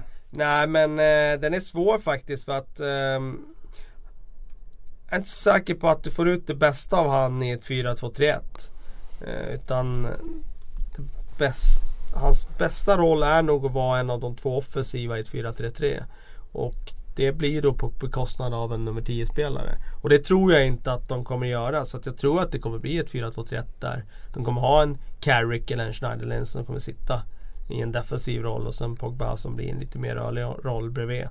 Och det tror jag inte är det bästa sättet att få ut det bästa av honom men jag tror att det kommer bli så i alla fall. Ehm, Axel Norgren undrar, förutom Hull och Burnley, vilket blir det tredje laget att åka ur? Skönt att han satt två redan. Han Ja, satt två av tre, det är han säger dessutom att Sunderland klarar sig ju alltid som en liten eh, Ja, men parentesdel gör de det verkligen den här Det är det här gången? Jag få se. David Moyes åka ur med Sunderland alltså. Blir ett hattrick för Moyes. Du tror det? Sparkad i United, sparkad i Real Sociedad och sta- sparkad i Sunderland. Och sen åker de ändå ur Ja. Ja, Ja, vi får se. ja jag, eh, Jag tycker det ser tunt ut för dem. Eh, Micke har en eh, fråga här. Vilka värvningar är bäst, inte bäst spelare utan som har tillfört mest till laget? Känns som en liten silly fråga men det här är ju ändå inledningen vilket lag har förstärkt bäst eh, Sett till hur laget har blivit eh, bättre av det, inte bara att spelaren kanske är den största Ja, inte största stjärnan bara. Nej utan Ja, men jag, Kalle får ta de här lite mindre lagen där med sin lite mer djupgående taktiska analys. Jag tycker fortfarande att svensken till United är det som har förändrat en klubb mest. Jag tror att det har tillfört eh, enormt mycket till Manchester United. Jag tror det kommer tillföra enormt mycket till Manchester United under det kommande året, eller de kommande två åren som Mourinho redan flaggar för att det kommer bli. Jag tror att det, det förändrar mentaliteten, jag tror det kommer bidra enormt mycket på träningsplan till killar som Memphis Depay och Marcus Rashford. Framförallt Rashford, att han får se hur det går till. Martial också, som också ska utvecklas väldigt mycket fortfarande. Så att jag tror att det är den smartaste affären också sett till att han Var gratis, visserligen hög lön men eh, en enormt bra affär på alla sätt tycker jag en kille som inte tar någon skit eh, men som tränar stenhårt eh, alltså. Alltså Som träningsdisciplinen är Ja. skrämmande på den människan. Det finns det är därför liksom han är bäst. Ja, den vinnarskallen är, det, det går liksom, han, han gör inte en, inte en övning slappnar han av i, han ska vinna i allt liksom. Och det, det är klart det höjer nivån då. Tränare, så, så som du tränar så spelar du. Som en gammal tränare till mig sa, det sket lite jag i för jag gillade inte att träna. Så att, Det är en annan historia. Från en gammal tränare till en ny tränare som har fått lite betänketid här. Exakt. Ja, nej men jag säger inte emot egentligen. Jag håller med allt det du säger där om att Zlatan kommer och... Nej, 3-2 där. Ja, Svensken kommer och Det var ju bidrar. enbart därför eh, Patrik nämnde den värvningen Ja. som den största 3-2. för att fiska 3-2. ut det här Eh, att han kommer att bidra eh, på många sätt. Eh, inte bara genom målassist på plan i matcherna. Eh, tänker kring andra värvningar i ligan som skulle kunna vara heta så. Kommer till Ashley Williams. ja den är bra Framförallt med tanke på försäljningen där och vad man eh, Ja, får jag ut tror av Ashley den Williams blir en bra värvning för Ja. Everton. Mm. Nu, eh, eh, nu när Mancini fått sparken från Inter kommer han tillbaka till PL. Vilken klubb i så fall? Jag tror absolut att han skulle kunna komma tillbaka till PL. Eh, krävs ju att någon får sparken och det kan vi räkna med att någon kommer få förr eller senare. Ja det är Så bara en tidsfråga, Så vänta ett par veckor Det kommer ja. Och det är klart att en, eh, ett så stort namn kan vara intressant för Premier League då. Bör ju vara rätt typ av klubb som eh, Som plockar honom då. Han är lite defensivt lagd kan jag tycka. Mancini. mm. Eh, så att eh, ja. Nej men det är nog inte omöjligt. Det verkar som att frågeställaren ville att det skulle bli så. så att Ja. Det är nog inte omöjligt att det blir så. Thomas Nygren har en, en helt annan fråga här. Vad vill ni att domarna ska titta extra på och försöka stävja under säsongen? De har ju fått order nu om att stävja, det är ju nya regler som kommer in nu i starten av Premier League här. Kommer ju stävja eh, protester mot domare. Kommer ju eh, vara mycket, mycket hårdare mot det. Korten ska komma upp Ja, helt enkelt. korten ska komma upp och framförallt när spelare springer fram till domarna och sådana där grejer.